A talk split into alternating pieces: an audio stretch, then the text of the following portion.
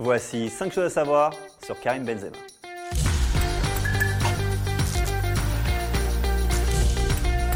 Karim Benzema avait prévenu tout le monde dès le départ.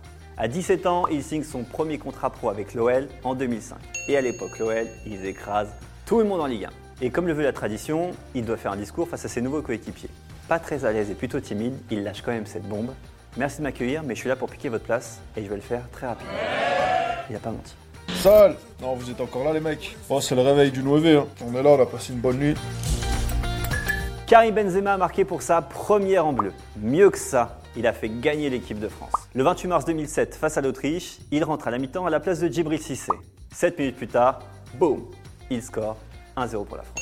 Comme Juste Fontaine, comme Michel Platini, comme Zinedine Zidane, comme Marvin Martin, il a marqué pour sa première en bleu. La marque des grands.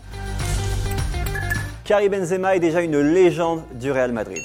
En décembre 2020, Karim Benzema est devenu le joueur étranger le plus capé de l'histoire du club madrilène.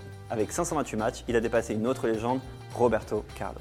Bon, dans un autre genre, c'est aussi le buteur le plus rapide de l'histoire du club en Ligue des Champions, 83 secondes, et aussi le buteur le plus rapide de l'histoire des Classicos, 21 secondes.